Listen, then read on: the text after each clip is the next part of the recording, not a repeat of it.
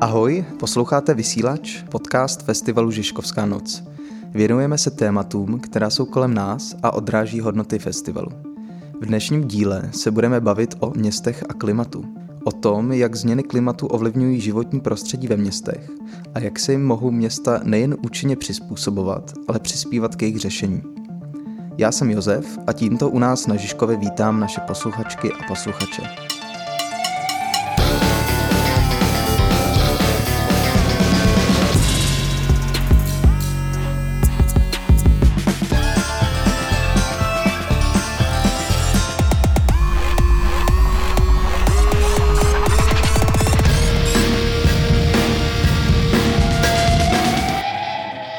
Chtěl bych tady moc přivítat naše dva dnešní hosty, a to Terezu Líbovou, která je koordinátorka strategie adaptačního plánu hlavního města Prahy.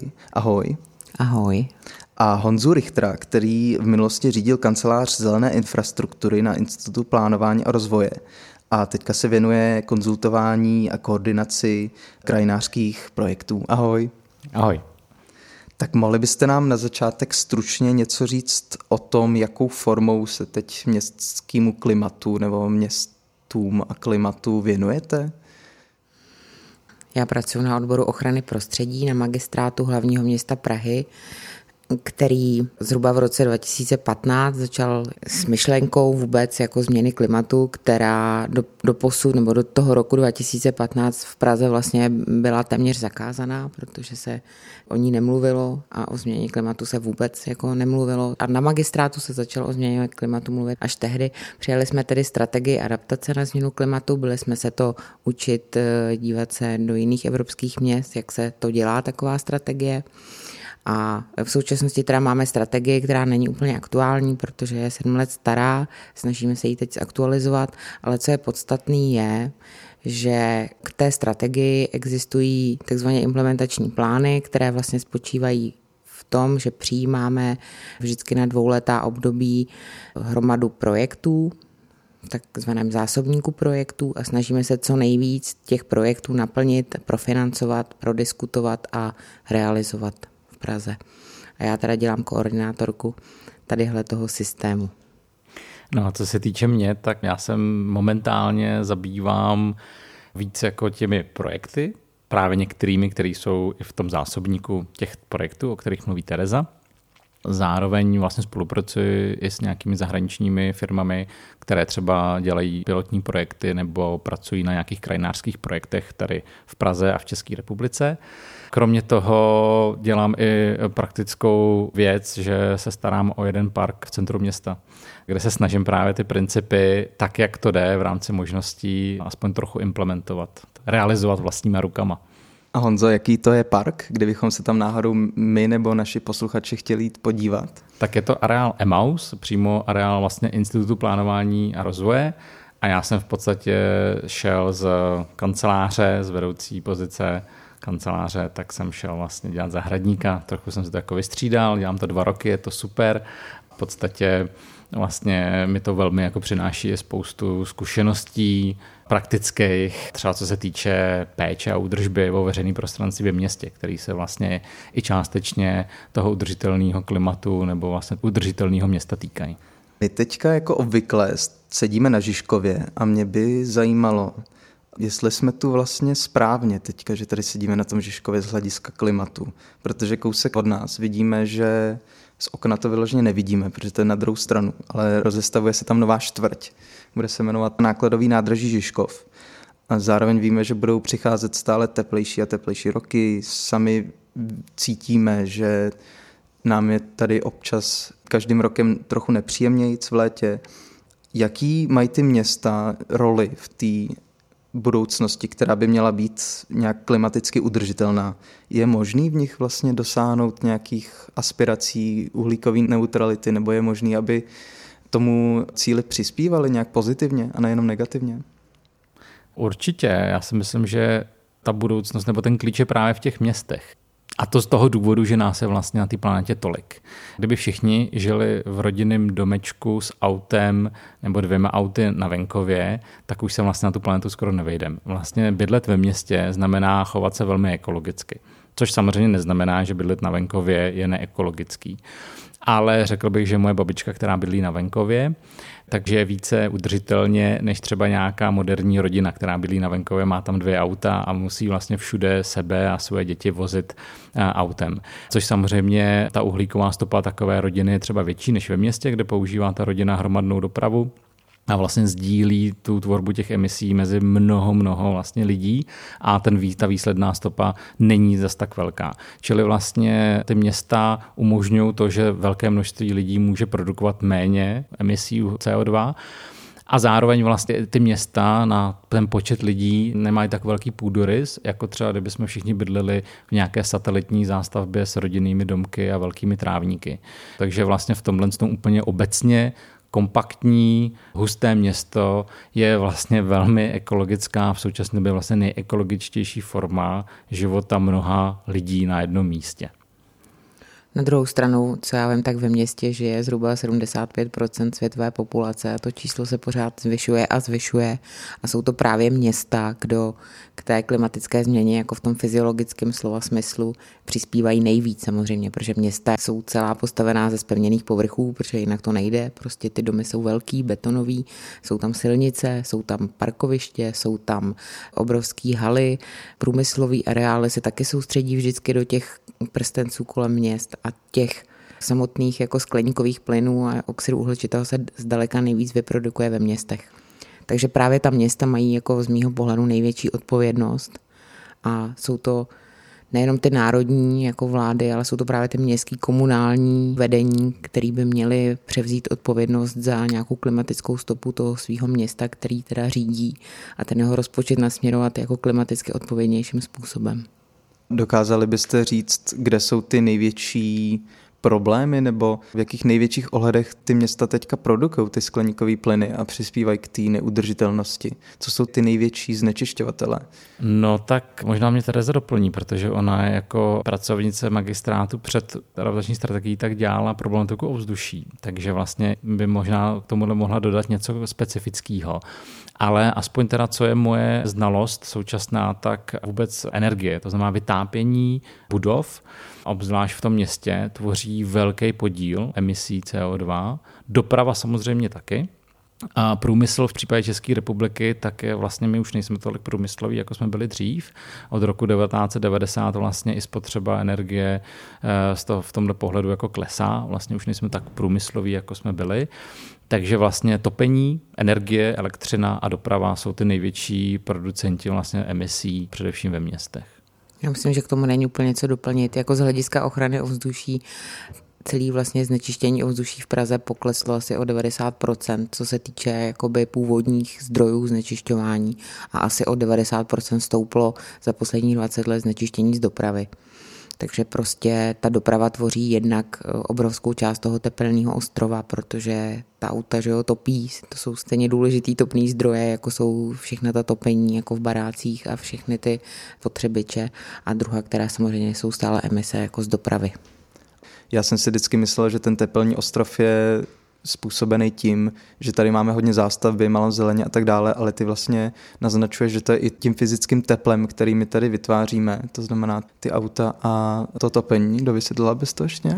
No tak eh, každý si topíme eh, nějakým spalovacím zdrojem, ať už ten zdroj je lokální v tom každém domečku zvlášť, anebo jsou to velikánský spalovny a ten spalovací zdroj prostě bývá na nějaké fosilní palivo, na, na ropu, že, na naftu, na plyn, teď v současné době problematický.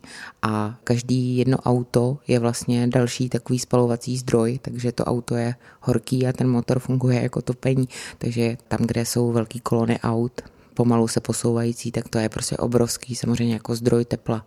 A to město vlastně funguje jako akumulátor tady toho tepla právě proto, že ty povrchy to teplo do sebe jako kumulují a špatně ho vlastně odrážejí a protože ty povrchy jsou tmavý a rozpálený, horký, tak prostě i ta geometrie vlastně těch povrchů, i ten typ toho povrchu vede k tomuhle tomu jakoby efektu, který se kumuluje v centrech těch měst A je vlastně dokázaný pozorováním, že na okrajových částech měst v Praze, třeba v Modřanech nebo prostě v, těch, v tom zeleném pásu bývá, když vidíte průběh teplot, tak třeba ještě ve 22 hodin večer je v centru kolem staroměstského náměstí nebo tam někde v té Praze 1 a v Praze 7, kde je teplný strop nejhorší, je prostě až o 8 stupňů Celzia jako větší teplo. Jo? Takže když si vezmete, jaký je rozdíl mezi 20 a 30 stupni, to je jako obrovská věc. A vlastně ještě je strašně důležitý říct, že právě to, že přes ten den, kdy máme spoustu zácp, dopravy a svítí slunce v létě a zároveň je vysoká teplota, tak přesně tyhle ty povrchy, asfalty, betony to kumulují a pak právě v těch nočních hodinách jsou zdrojem sálavého tepla a zvyšují tu teplotu během nočního období, během noci. Což to největší vlastně, aspoň teda za mě jako obyvatel centra Prahy, to nej, ten největší problém je, že máme vlastně velmi teplé noci a ani si vlastně přes ty vedra si pořádně nevyvětráte. A to samozřejmě má dopad i na vaše zdraví a obzvlášť citlivé osoby nebo starší osoby, to nebo osoby s chronickým onemocněním, tak když prostě musí spát ve 29, 28 stupních, tak vlastně pro to tělo je to zátěž. To všichni známe, když je horká letní noc, jak se nám špatně spí. A tohle je třeba jeden i velmi jako vědecky dokázaný negativní vliv.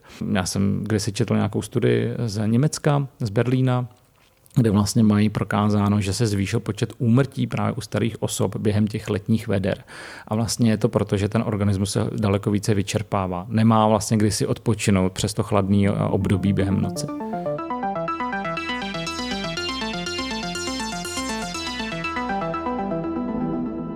Já jsem teďka po cestě vlastně jsem na nahrávání podcastu. Jsem potkal stávku za klima, která se dneska odehrávala. To je takový velký náš generační boj vlastně, protože si uvědomujeme, že tady ty změny se nás budou týkat velmi a hlavně naší generace a těch, těch budoucích. Prostě nás, kteří teďka žijeme na tady té planetě. A trochu jsem měl možnost nasát tu atmosféru, bohužel jsem se to nemohl moc zúčastnit, ale zajímalo by mě, Terezo, co vlastně my můžeme požadovat my, kteří nějak o to máme zájem, požadovat po tom městu, aby, co je reálný, aby ono mohlo dělat pro to, aby snížilo tu svoji ekologickou stopu.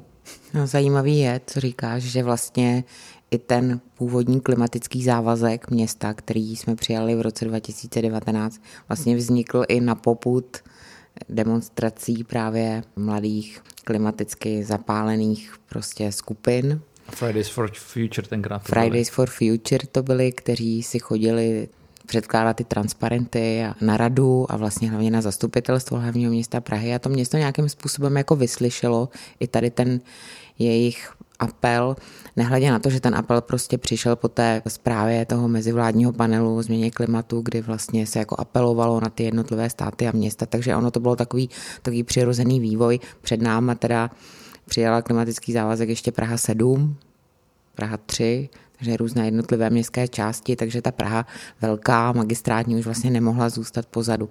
Takže byl přijatý klimatický závazek, kdy jsme se zavázali, že tedy se s tou klimaticky odpovědnou politikou budeme něco dělat.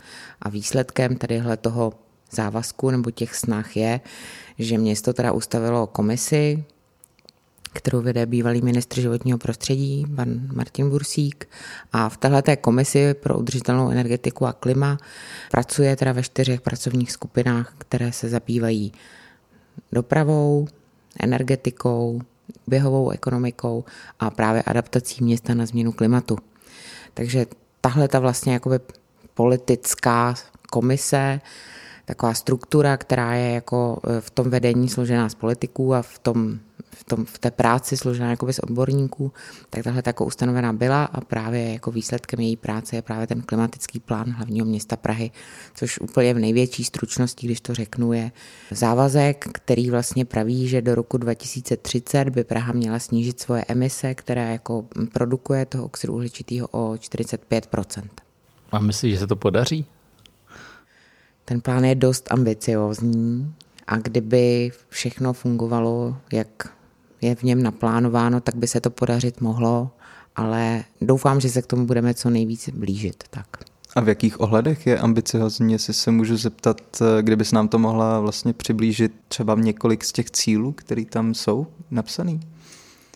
Tak já se zabývám primárně adaptací, která je jako nedílnou součástí toho klimatického plánu, který jakoby stojí na těchto těch čtyřech pilířích, které jsem řekla, ale adaptace sama o sobě vlastně k snížení produkce těch emisí CO2 nevede. Takže to říkám jako rovnou, že nejsem teda odborník na tu mitigaci a ty mitigace vlastně spočívá primárně v těch dvou pilířích v dopravě a v energetice. Regulovat dopravu je věc složitá, z velké části není na hlavním městě Praze, ale je i na prostě národní jako vládě, například jako dostavba Pražského okruhu, aby těch aut jezdilo přes Prahu méně, je prostě v gesci ředitelství silnic a dálnic, nikoli v Prahy. Ani to není v našich jako schopnostech a silách. Ale co se teda Prahy týče, tak tam jako klíčová je ta energetika, jak říkal Honza, to vytápění, tak i teda produkce samotná jako energie. A Praha se snaží, nebo ten hlavní cíl, když to mám jako schrnout, je maximalizovat podíl elektřiny, které by byly z obnovitelných zdrojů a ideálně co nejvíce těch bezemisních zdrojů. Jenom teda ještě jakoby možná pro posluchače upřesním, že CO2 není plyn, který jako jde z těch kamen, jo, nebo z té elektrárny. CO2 je indikovaný číslo, který je vlastně přepočtený a ty skleníkové plyny nejsou jako jenom CO2 ale prostě veškerá produkce teda elektřiny a tepla je prostě zásadní. No a teď Praha je tak velký město, co si budeme povídat, že se neobejde bez zásadního velkého zdroje elektřiny a tepla. Ono to většinou jde jako ruku v ruce. Takže v současné době třetina Prahy úplně zhruba řečeno je vytápěna z mělníků, z elektrárny odpadním teplem z mělníka. Nějaká část Prahy zhruba třeba čtvrtina, řeknu, je vytápěná z Malešic odpadním teplem ze spalovny, třetina Prahy je vytápěná z lokálních plynových kotelen, obrovských 20-30 megových, který jsou rozsetý po pražských sídlištích a zbytek Prahy je vytápěn jako lokálními malými kotly a zdroji.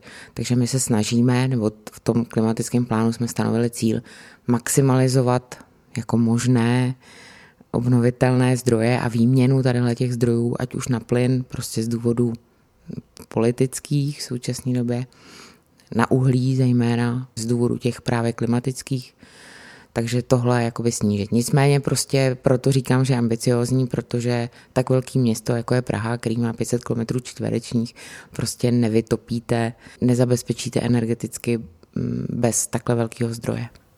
Ale tím, jak říkala vlastně Tereza velmi dobře, že to není jenom na Praze, tak je to vlastně i na obyvatelích, jako soukromých obyvatelích, na firmách a, a na státu. A v tomhle tom, když to řeknu jako paradoxně, vlastně může velmi pomoct ta současná geopolitická situace s plynem a dalšími vlastně zdroji ropou, kdy vlastně přinutí nás jako společnost tady v Evropě se daleko rychleji přeorientovat na ty obnovitelné zdroje. A to, jak se teďka mluví o tom Green Dealu a tak dál, tak vlastně najednou teďka tady je další externí vlastně činitel, eh, válka, která to všechno daleko tomu dává ještě větší důraz úplně v jiných rozměrech, než vlastně jsme doposud řešili. A myslím si, že to bohužel vlastně pro mnoho lidí, ale pro tu tranzici nebo pro to pro ten přesun do těch obnovitelných zdrojů, tak nás to daleko víc nakoplo jako, jako celou Evropu. A v tomhle si myslím, že jakoby potom ta dosažitelnost pro takový klimatický plán pro město může být vlastně daleko lepší, dosažitelnější, protože se bude měnit vlastně společnost celá, nejen jako česká, ale vlastně i evropská. Takže si myslím, že v tomhle můžeme v blízké budoucnosti čekat velký posuny dopředu a myslím si, že to je dobře. Ať už právě z těch klimatických, environmentálních nebo i vlastně z těch geopolitických a sociálních důvodů. Ještě doplním takovou jednu souvislost, že vlastně nejenom pražský klimatický plán, ale všechny ostatní klimatické plány a závazky byly primárně založený na odklonu od spalování uhlí a primárně založený na přechodu k zemnímu plynu. A my jsme všichni teď vlastně v takovém jako jednotném průšvihu, protože pakliže nebudeme mít zásobníky plný zemního plynu, tak budeme muset opravdu teď hledat čím to teda nahradit, tohleto fosilní palivo. Jo, jenomže vlastně je to trošku rána pod pás, nejenom teda samozřejmě Ukrajině, i všem klimaticky odpovědným politikám, protože i ten pražský klimatický plán je primárně založen na přechodu k zemnímu plynu. Takže my ho teď vlastně budeme hmm. muset aktualizovat a trochu přepracovávat a klás tam daleko větší důraz právě na ty obnovitelné zdroje. Ještě doplním, že vlastně zemní plyn je taky fosilní eh, palivo, fosilní zdroj, takže jako by si spousta lidí mohla říct, jako proč se přechází z jednoho fosilního paliva na druhý. Ale když spalujete ten zemní plyn, tak vytváříte daleko méně toho CO2 ekvivalentu, čili je to čistší zároveň vlastně nevytváříte tolik emisí jako jiných plynů, síry a tak dále, jako v případě to, tom uhlí. Ale je to daleko efektivnější zdroj, takže vlastně jakoby celá ta evropská politika byla založená na přechodu k tomu čistšímu, efektivnějšímu zdroji, což je zemní plyn, ale vlastně teďka se do toho hodili vidle a to znamená, že nejen vlastně ty státy, ale i ty města budou muset začít řešit naprosto jiný zdroje energie, jiný zdroje třeba vytápění. Budeme tady mít nějaký období, kdy budeme dovážet možná kapalný zemní plyn, skapalněný zemní plyn z Ameriky, ale možná to bude tak, že opravdu jako začneme všichni instalovat tepelná čerpadla, která jsou jako poměrně efektivním zdrojem energie a ke kterým vlastně budeme potřebovat jenom elektrickou energii, aby jsme poháněli tato tepelná čerpadla. A tím vlastně mohli vytopit drtivou většinu roku nebo i zimního období a měli jenom nějaké záložní zdroje, třeba i ty plynové, pro ty největší tuhé zimy. Což paradoxně třeba pro vytápění bytu v Praze, tak tepelné čerpadlo je super věc, protože vlastně vám vytápí 95% celé zimy a nepotřebujete vlastně tak jako vytápět tak jako velké teplotní rozdíly, nějaké velké mrazy, tak jako třeba někde na venkově ale je to vlastně jedna z cest. Nicméně to je technologie, která není až tak rozšířená, ale zase na, nás to vlastně tato situace může nakopnout technologicky v tom, že budou to daleko rozšířenější typy vytápění a uvidíme, jak se to podaří. Tak já bych se volně chtěl přesunout od té mitigace, to znamená snižování té uhlíkové stopy té Prahy, na to, jak by se to město mělo adaptovat na ty změny, které už asi víme, že jednak přicházejí a ještě asi dokážeme si být celkem jistý tím, že přijdou. A já jsem se teďka bavil s kolegyní o tom, že Praha je vlastně jedno z nejzelenějších měst. Nevím, jestli to je něco jako, že 56% nebo něco takového je jako zeleň v Praze, což je určitě velmi zavádějící, protože se tady sebe takhle jako díváte, že, že to není úplně jako správně. Ale když teda Praha má tolik zeleně ve srovnání třeba s Barcelonou, která je úplně kompaktní, tam jsou asi jako dva, tři parky, jsou tam samozřejmě kolem hory a takhle, ale jak teda vypadá to město, které je správně adaptovaný na ty změny klimatu, který víme, že přijdou, řekněme, dva stupně, když budeme optimistický, když to teda není ta Praha, která je tolik zelená. No Praha zelená je, my máme jako i hodně parků a Praha vychází v těch eh, mezinárodních srovnáních vlastně jako extrémně zelená, protože Praha má velmi široký administrativní hranice. Barcelona nebo další evropské města jsou Amsterdam, třeba nizozemský města, tak ty mají ty administrativní hranice vlastně jim končí rovnou tam, kde končí velký domy. V Praze hranice končí prostě u Ruzině a obsahují spoustu širých lánů zemědělské půdy. A právě v těch mezinárodních srovnáních se dost často i ta orná půda vlastně ta volná krajina započítává. Co my musíme řešit v Praze hodně, nebo Praha musí řešit také vlastně zvyšování kvality třeba těch parků. A aby jsme právě chtěli eh, to léto trávit v Praze, v těch parcích, nebo třeba v příměstských parcích a neodjížděli mimo Prahu v takovém množství na chalupy a právě tímhle s tím přesunem zase jako nezatěžovali to životní prostředí. Barcelona to má třeba vyřešeno tak, nebo vyřešeno. Ona sice má možná málo parků v centru, ale má v, okol, v těch okolních horách velký příměstský park Koiserola, kde vlastně, který je přímo uspůsoben na to, aby mohl vlastně poskytovat ty lokální způsoby rekreace. Takže je to vlastně i o té kvalitě. A ta kvalita není v tom, že máme krásné lavičky a všechno je tam čistě uklizeno, ale je to o tom, že vlastně to město umí se o to starat, umí to rozvíjet a umí vlastně pracovat i s těma lidma a vlastně ty parky fungují i sociálně a tím pádem se nám tam jako chce být a pobývat a neutíkáme třeba tolik za město nebo na golfové hřiště. Praha jako obrovský transitní město právě pro dopravu je protkaná jako asfaltovými tepnama rozpálenýma, z tohle úplně ucouvnout nejde. To prostě takhle bude. Ale taky má tepnu mm, říční, velkou, rozsáhlou a je potřeba třeba pamatovat na to, aby ten přístup k řece byl jakoby přístupný pro obyvatele víc, aby ta řeka nebyla prostě svedená do betonového koryta, jako je tam v oblasti kolem Národního divadla, tam to samozřejmě asi úplně jako jinak nejde a rozbourat tohle už jako asi jako nikdy nepůjde, jo. Samozřejmě ta památková ochrana těch budov jako v centru města je hrozně důležitá, ale aby na tom jakoby před Prahou nebo před centrem a za centrem, aby lidi co nejvíc mohli prostě k té vodě.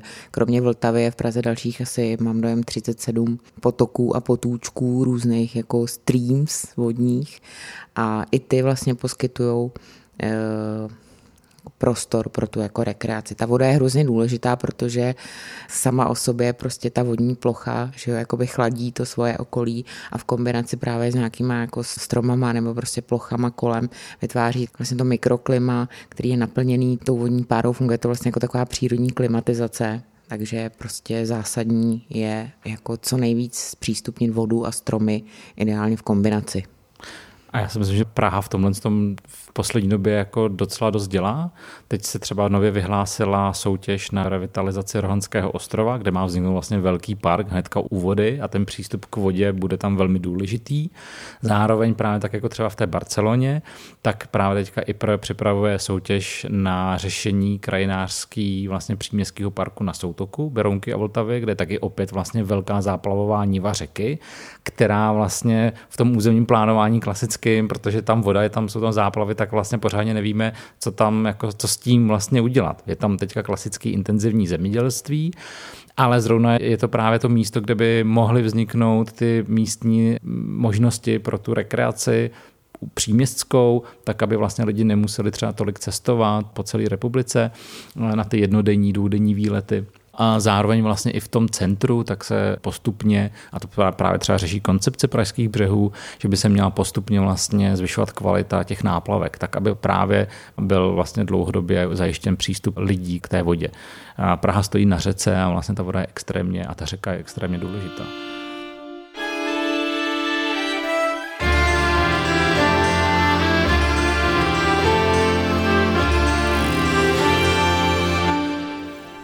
Vy tady vlastně mluvíte o tom, jak dostat ty lidi za tou kvalitní přírodou, kterou tady v Praze vlastně máme. Teďka jsem se o tom přesvědčil úplně na vlastní oči, když jsem znovu šel na Děvín a na Hlubočevský skály, což prostě tam člověk ani pořádně neví, že je v Praze. Ale mě by ještě zajímalo, jak dostat spíš to příjemné prostředí ještě i za těma lidma zpátky. Jako tam, kde oni bydlí, to znamená, ať už tady na Žižkově v nějakých blokových čtvrtích nebo za rohem v Malešicích, v panelácích. Jakým způsobem jde zlepšovat to prostředí, právě aby třeba ty staří lidé neměli takový problém v těch letních měsících? Jak to tam jde zlepšovat v těch našich ulicích, na těch střechách, třeba i podzemí? Ta historická zástavba právě třeba zrovna, co je na Žižkově, Holešovicích má jako obrovskou výhodu právě v tom blokovém konceptu, v jakém byla postavená a to, že jsou ty ulice vlastně, nebo ty bloky těch domů jsou semknutý kolem vnitrobloků, takže se dá hrozně moc jako pracovat na těch vnitroblocích. To je jedna věc, to je prostě takový jako zelený srdce tady těchto těch prostor. Problémy těch vnitrobloků a proč s nimi jako město nebo magistrát moc nepracuje, je vlastně technický a to tak, že ono je město nemá v majetku. Ty vnitrobloky jsou v majetku těch jednotlivých jako SVJček a těch městských částí částečně, takže vlastně tam se do toho jako těžko investuje. A druhý problém je taky trochu technický v tom, že ty vnitrobloky jsou jako uzavřený a tvoří vlastně to příjemné prostředí jenom pro ty obyvatele těch vnitrobloků a nejdou moc použít prostě z důvodu bezpečnosti a všeho je jako nechtějí ty obyvatele otevřít, aby byl vlastně přijatelný pro všechny. Takže kromě vnitrobloků je samozřejmě potřeba jako dbát na zeleň v ulicích, na jako kvalitní stromořadí, hlavně kvalitně jako manažovaný, opečovaný stromořadí, na vodní prvky a na vodu v těch ulicích, že když už prší, tak abychom tu vodu prostě nesvedli všechno jako do trubky a neodvedli ji z těch ulic a z těch střech jako hned, abychom ji pokud možno co nejdíl v tom místě jako zachovali. Takže bych řekla prostě stromy, voda, nitrobloky. V těch okrajovějších částech Prahy, kde jsou ty sídliště, tak tam je to sice jakoby na jednu stranu vošklivější, ale vlastně žije se tam trochu líp, paradoxně. Jo. Já jsem jako třeba starý Žižkovák, tady ze srdce Žižkova, ale vlastně už asi 20 let žiju na sídlišti v okrajové části Prahy a žije se mi tam v tomhle ohledu jako třeba s malými dětmi jako mnohem líp, jo, protože ta zeleně tam opravdu jako markantně víc. Takže prostě všechno má svoje výhody. No. Já už jsem měsíc taky Žižkovák. Teďka jsem se sem čerstvě přestěhoval, takže zažívám krásy Žižkova. Já k tomu jenom dodám, že vlastně to je další věc, jako to životní prostředí v těch ulicích a přímo vlastně u našeho domu je eh, neuvěřitelně vlastně důležitý i proto, že pokud bude eh, přehrátý, a, a vlastně pro nás nepříjemný, tak to bude opět vyhánět vlastně ty lidi mimo to město. A Praha může dopadnout tak, že vlastně se ta teplota a ty vlny veder budou zvyšovat, že třeba přes to léto se vylidní, že prostě ty lidi tady nevydrží fyzicky. Což odliv lidí a jakýkoliv vylidňování je pro jakýkoliv město vždycky špatný. Ať už i to krátkodobý nebo i to dlouhodobý. Takže vlastně my můžeme jako dopadnout tak za několik let, že vlastně lidi budou třeba na červenec, srpen odjíždět někam prostě do Krkonoš nebo na Šumavu na chalupu a to město bude prázdný nebo poloprázdný. A vlastně to město by mělo tomuhle ze svých vlastních jako zájmů se snažit zabránit. A může to dělat právě tak, že bude kvalitním způsobem vysazovat stromy do ulic, ty stromy tam budou fungovat vlastně jako velmi dobrý klimatizace a budou vytvářet to prostředí. A budete se tak ne úplně, ale trošku cítit, jako na té Šumavě u té chalupy, že když vystoupíte vlastně z toho hlavního vchodu toho domu, tak vás vlastně je závan vedra, ale vlastně budete se cítit pořád jako komfortně. A to je strašně důležitý vlastně dosáhnout a myslím si, že v tomhle tom doposud to bylo takové jako problematické a rozpačité přístup toho města, ale za poslední, myslím, že tak dva, tři roky se to opravdu jako velmi změnilo a vzniká tady spousta projektů, které se to přesně tohle, jak udržet stromy v ulicích, snaží řešit. A ten ideální koncept jako adaptovaného města samozřejmě není možný tady v Praze jako už aplikovat. Jo? My jsme že s Honzou kdysi viděli, jak se staví město v Německu na ploše bývalého letiště, tak to je samozřejmě něco jiného. Tam můžete si naprojektovat zelených ploch, kolik chcete a ten urbanismus si vytváříte na té zelené louce. Počítáte si, odkud kam fouká vítr a, a přizpůsobíte se tomu, aby bylo provětrávání v těch ulicích, což v Praze nejde. V Praze řešíte, jako jak postavit už hotový město který prostě ty ulice jako nepřebouráte, to nejde. Ale ono kolikrát jde o to, že to je vlastně jako celkem banální, to není jako kolikrát jako drahý to řešení. Použijete jako nějaký stín, použijete zeleň, když tam nejde postavit strom, použijete tam jako zelený nějaký vertikální třeba plochy.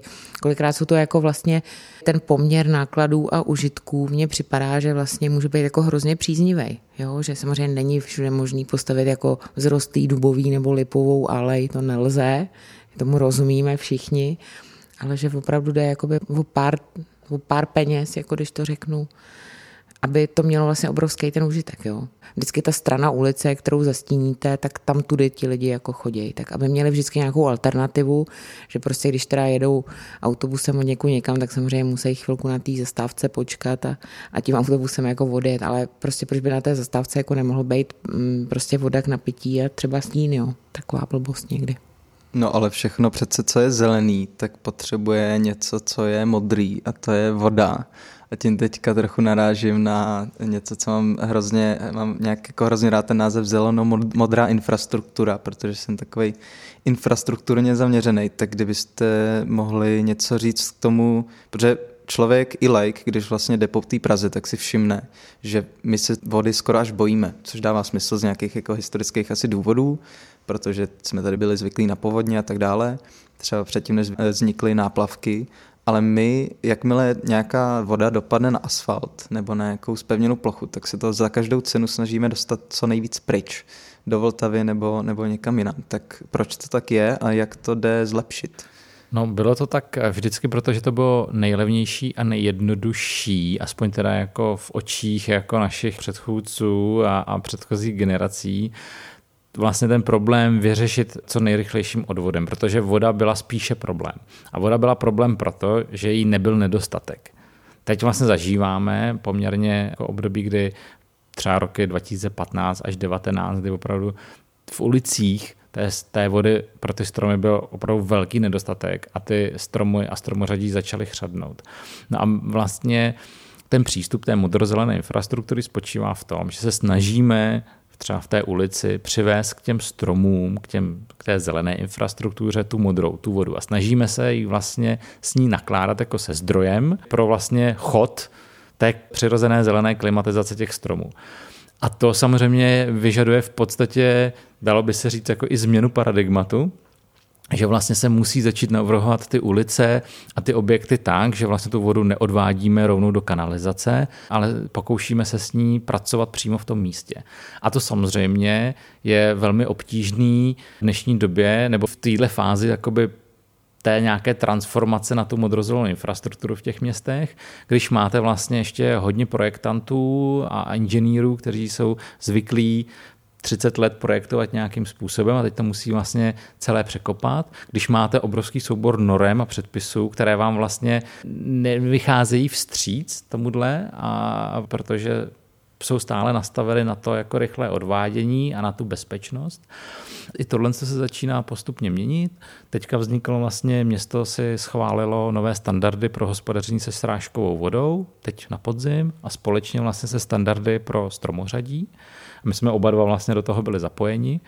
A to je vlastně první krok pro to, aby právě mohlo město začít chtít po těch projektantech a po těch projekčních firmách, firmách, dělejte to takto, my to chceme nově takhle. A v tom je vlastně jakoby hodně, třeba při těch rekonstrukcích ulic, je jako zakopaný pes, je v tom, že to město musí umět říct, jak to chce naprojektovat. A sbírá proto teďka know-how, vznikají různé pilotní projekty a řeší se právě, jak udržet primárně ty stromy v těch ulicích. A jak se to dělá? Jak se takhle udržuje? Co je to know-how, který teď získáváte, eh, když se tím teďka zabýváte vlastně a inspirujete se třeba i, jak to dělají jinde?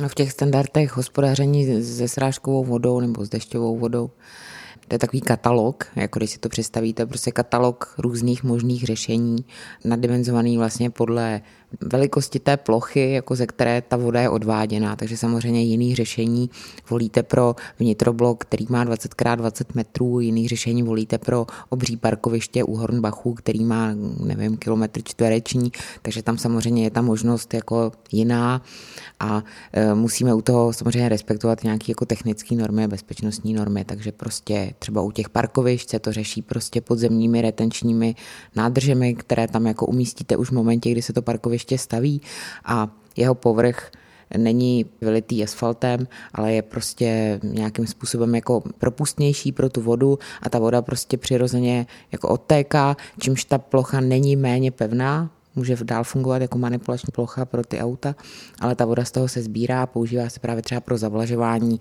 třeba zelené střechy toho obchodního centra, což je jakoby ideál, aby vlastně té vody, která se na to čerpá jako z vodovodu, bylo co nejméně. No a tyhle ty řešení snažíme se vlastně, aby to byla jako přírodě blízká řešení, to znamená využít původní klasické postupy, není na tom vlastně nic jako extra, to není žádný extra engineering, nějaké nové nanotechnologie a nějaké jako inovační modely, to jsou prostě normálně klasické technologie, které jakoby vyplývají z přírody a pokud možno co nejvíc využíváme jako původní ekosystémové služby nebo ekologické služby, které nám jako příroda sama o sobě poskytuje. Takže u těch jakoby hezčích řešení na pohled.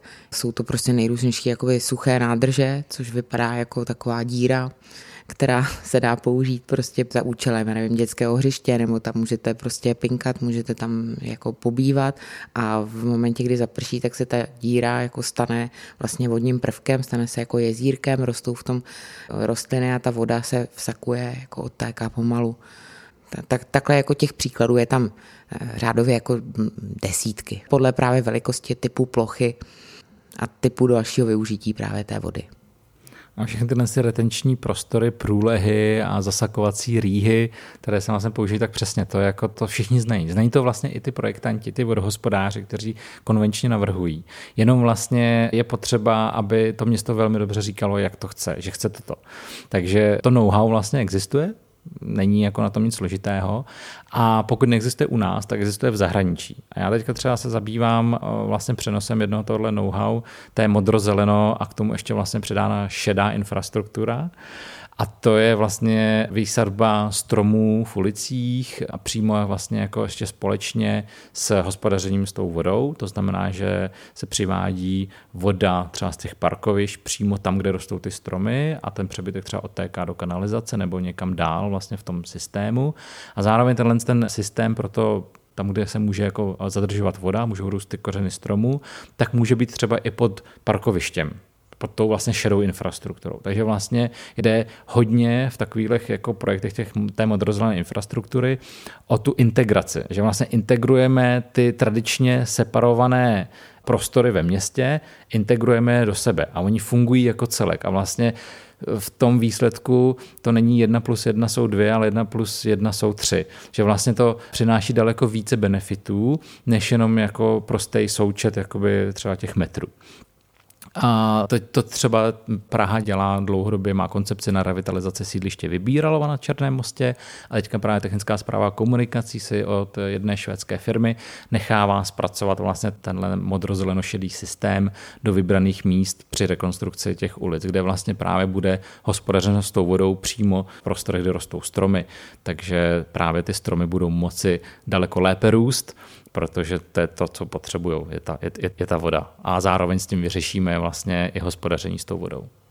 A kromě toho, že se to město takhle jako otevírá těm projektům nebo těm jako novým v úvozovkách, novým technologiím, tak ještě by si mělo, to bych dodala, jako zamést před vlastním Prahem v některých jako ohledech, že si ty svoje instituce, právě třeba TSK, musí uvědomit, že prostě nemůžou fungovat podle těch jako starých norem, když jsme začali jednání s TSK před dvěma lety, tak nám bylo jako hrozně složitě vysvětlováno, že přece nemůžete u těch silnic vybourat obrubníky, protože by se vám ta voda z těch silnic vylívala do okolního jako prostředí.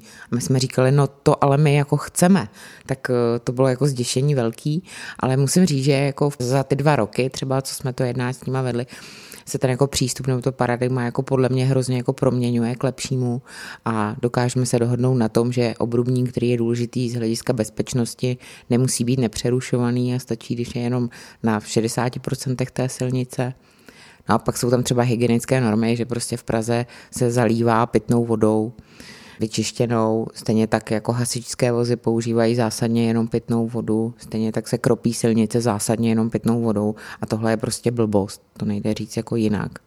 Prostě tohle, tuhle hygienickou normu je potřeba změnit, takže změníte jedno číslo někde nebo jednu formulaci někde v zákoně a hned budete mít jako otevřenější možnosti dál, no, ale to zase si musí město trochu samo si se sebou vyřešit. Že město je složitý, komplexní organismus a ještě vlastně jako spolužije se s daleko složitějším a komplexním organismem, což je stát. A vlastně než tyhle ty změny protáhnete těmi zažívacíma traktama toho státu a toho města, tak to trvá vlastně poměrně značnou dobu. Je, pro tu změnu je vždycky potřeba vynaložit spoustu energie. A to je i to, proč třeba nevidíme okolo sebe, i když o tom tady mluvíme už pět let, možná i víc, proč vlastně všude nejsou zelené střechy, proč všude není fotovoltaika, proč vlastně všude nejsou zelené stromy, ke kterým se přivádí voda. Je to proto, že vlastně ta komplexita toho města, ta setrvačnost vlastně té, té zprávy toho města je obrovská a ty změny se dějou spíš jako evolučně, jako postupně. Předjímáte moje další otázky. Já bych se chtěl zeptat, když teda ta setrvačnost je takhle velká, tak můžou proto dělat něco jednotlivci? Můžou si tady obyvatelé na Žižkově nebo na těch třeba žižkovských panelácích říct, tak my bychom tu zelenou střechu chtěli a byli by v tom sami, nebo by jim třeba město i mohlo trochu v tom poradit, finančně pomoct a tak? No, sami jednotlivci můžou samozřejmě si zamést před vlastním Prahem a využívat pokud možno co nejméně těch fosilních zdrojů, ale je fakt, že jako sám jednotlivec, který jako jednotlivci, kteří mají rodinné domy, tak samozřejmě můžou je mm, vytápět tepelnými čerpadly, použít si zelenou střechu a dělat si tam vlastně jako v úvozovkách, co chtějí a stavební normy jim to umožňují a jejich finance jim to umožňují. Tak paráda tam u těch jako paneláků a SVJček je to trochu komplikovanější, ale město v současné době podporuje primárně teda ty obnovitelné zdroje, to znamená, že prostě máme eh, organizaci, která se právě zabývá podporou bytových domů a SVJček v montáži fotovoltaik na střechu. Jmenuje se to Pražské společenství obnovitelné energie, kde vlastně každý může prostřednictvím toho svého SVJčka se nahlásit do programu a stát se součástí tzv. virtuální elektrárny, kdy si jako v létě vytvářejí energii, prostě, kterou vlastně odprodávají zase jako do sítě prostě klasický energetický distribuce a o to se jim zlevňuje jako jejich vlastní spotřeba elektřiny. Je to paráda, nebo se využívají prostě velké plochy škol a těchto těch jako velkých budov, tak tohle město jako podporuje už jako úplně, se dá říct. Těch zelených střech je to jakoby trochu složitější, protože jsou trošku jako stavebně komplikovanější, vyžadují nějakou rekonstrukci té střechy, ne vždycky prostě je ta kapacita jako únosná a město teď zadalo například jako studii, že by vlastně chtěla jako zmapovat střechy svých vlastních budov, kterých je e, řádově kolem tisícovky, není to jako úplně málo ten majetek toho města, takže zmapovat vlastně ne, co to je za budovy, to víme, ale jakou ty budovy mají jako kapacitu a možnost e, umístit zelenou střechu, po případě právě v kombinaci s tou fotovoltaikou. Takže jsme trochu jako v začátcích, ale snažíme se tady v tom. A nehledě na to, že se v rámci SVJ musíte domluvit na tom, že chcete tu zelenou střechu realizovat. To si myslím, že všichni jsme viděli vlastníky, tak že, že tam bude možná ten problém největší, ale ty technologie opět jsou, jsou firmy, které to dělají a, a myslím si, že dneska ani tomu proti tomu město jakoby nějak jako neza, není proti tomu, naopak, ale vždycky jakoby v tomhle tom je to na té společenské a společné dohodě. Teda ještě upozorňuji, že eh, centrum Prahy Jedna, která to vlastní centrum a druhá, je to širší centrum, je jako pod památkovou ochranou, takže není úplně jednoduše prosaditelná taková zelená střecha v té historické zástavbě. Naopak v těch prostorách, kde to jako prosaditelnější je, jsou to ty ploché střechy těch panelových sídlišť ze 70. let, tak tam to třeba není zase tak jako úplně nezbytně nutný. Jo, takže zatím narážíme prostě na ty bariéry takhle jakoby ze všech stran, ale jakoby já bych hodně hodnotila jako pozitivně ten posun k tomu. Já jsem teďka úplně zazářil píchou a hrdostí, protože ten náš činžák v těch Holešovicích tak právě se podílí na tady té společné elektrárně solární, kterou teda v Praze se zřejmě buduje. Tak to je dobrý slyšet od samotných vlastně lidí, kteří se na tom podílejí na té městské úrovni. To mi dělá radost. Já jsem teďka byl ve Vídni a Vídeň není nějaká neuvěřitelně adaptované město o tolik víc než Praha. Vlastně mě to trochu zklamalo ale viděl jsem tam jednu věc, která mi přišla dost symbolická a to bylo, oni tam mají v ulicích stromořadí, stejně jako my, jenomže na rozdíl od nás ty stromy nejsou vlastně na chodníku a jsou, zaujímají místo jednoho parkovacího místa. Což mi přišlo takový jako příznačný, protože jsem si uvědomil jinak nastavený město, který si uvědomuje nějaký hodnoty toho samostatného stromu, za který má právě cenu bojovat tím, že mu obětujeme dokonce tu naší největší pražskou hodnotu, což jsou ty parkovací místa, když to řeknu takhle trochu hnusně. A ta moje otázka míří na to, jestli spíše to o tom, že bychom měli co nejvíc inovovat a přijímat nějaký trendy ze zahraničí, anebo jestli všechny ty nástroje už tady vlastně jsou v naší moci, pražský řekněme, a jestli to je jenom o tom, ty naší jako společenské nastavenosti. Tak co myslíš? no, je to samozřejmě za B. Je to ta druhá. A technologie existují, prostředky také existují. Sice dnes všechno trvá strašně dlouho dodat, protože nejsou materiály. Ty spotřebitelsko-dodavatelské řetězce i v tom stavebnictví, i v tom, jako získat vlastně třeba tu fotovoltaiku a tak dále. Tak samozřejmě to je všechno napjaté docela, ale to třeba nebude trvat dlouho. Ale co nám vlastně chybí, je přesně nějaká společenské vnímání té zodpovědnosti že, a té role jako nás, jako jednotlivců a jako obyvatel v tom městě, že my vlastně máme tu možnost ve vlastních rukou do značné míry. Politici, když to řeknu ošklivě, tak vlastně vždycky budou dělat to, co budou chtít lidé. To je jako z logiky věci i to tak vyplývá. A to se samozřejmě jako týká i právě třeba té dopravy, ale myslím si, že v tomhle tom je potřeba se jakoby umět jako dál posouvat, konstruktivně eh, posouvat. A to znamená, že i jako konstruktivní protesty a přístup, který vlastně ukazuje tu cestu z nějakého racionálního pohledu, tak si myslím, že může jako aspoň jako pro ty normální obyvatele města, kteří se třeba všude dopravují autem, tak eh, může postupně vlastně něco jakoby říct, něco, něco změnit. Samozřejmě největší změnu vždycky pak eh, vyvolávají ceny, ceny paliv a tak dále, takže to je taky jako takový regulační nástroj a to vidíme, že se jako děje bez ohledu na to, co si myslíme a co chceme, ale je to spíš ta naší společnosti. No. Za mě k těm inovačním technologiím to je spíš, je to asi kombinace obojího, jo. Ty technologie většinou máme a nejgeniálnější technologie jsou vlastně ty, které nám nabízí sama příroda, jo. Tam není potřeba jako objevovat Ameriku úplně, objevovat klimatizaci, prostě, kterou nám strom nabízí jako plnýma hrstma. Ale jako pravda je, že někdy kombinace s těmi jakoby chytrými technologiemi smysl dává. Třeba co se týče těch jako chytrých budov, tak tam prostě nastavení třeba právě jakoby topení, větrání a chlazení té budovy, když se správně se řídí pomocí prostě jako digitálního jakého modelu nebo technologie, tak samozřejmě prostě hraje obrovskou roli třeba v těch úsporách. To tež se týče fotovoltaik, baterek, všech možných zdrojů, teplných čerpadel, vrtů. Já bych se tomu jako nebránila těm inovačním technologiím, jenom prostě není potřeba jako inovovat vždycky a za každou cenu. Ale určitě jako na otázku jako kombinace obojího. Myslím, že to jako Tereza shrnula taky jako pěkně. Eh, je to kombinací, je to tak jako, jako ve všem. Eh, spousta technologií máme k dispozici, víme, známe a ta inovace spíše právě v tom, že se naučíme používat a naučíme se domluvit se, jak je vlastně používat v tom městě. Že i ta, ta společná komunikace je vlastně strašně důležitá.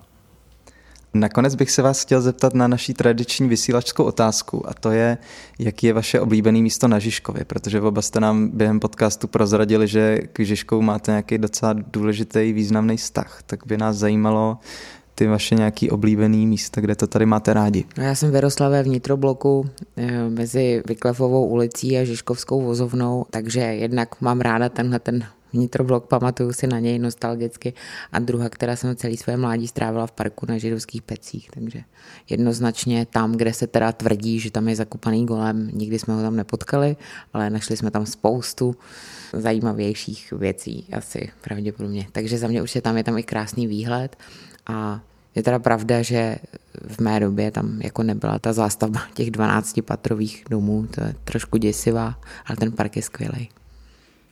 No a pro mě to asi bude Vítkov, protože bydlím vedle něho a ten park je vlastně jeden z takových jako majáků nebo takových míst vlastně v té Praze, který jako trčí do výšky s monumentem a je to vlastně určitým způsobem takový jako magický místo v té Praze, takže Vítkov.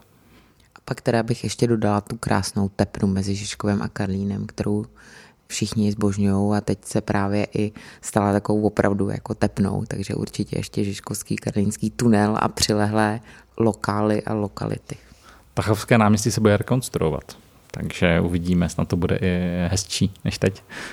Tak moc vám oběma děkuji za účast vlastně se na tom ukázalo na těch vašich odpovědích trochu zase přesně to, co jste říkali, že si vytváříme vztah k tomu městu i prostřednictvím té přírody, která tam je, takže moc díky za ten, ten hezký konec. Tak někdy, někdy na viděnou znovu. Ahoj. Ahoj, děkujem. Díky, ahoj. Díky hostům za účast a vám, že nás posloucháte. Sledujte na Instagramu a Facebooku náš účet Vysílač. Pokud nás chcete kontaktovat, napište na podcast zavinač Ještě jednou díky a naslyšenou u dalšího dílu.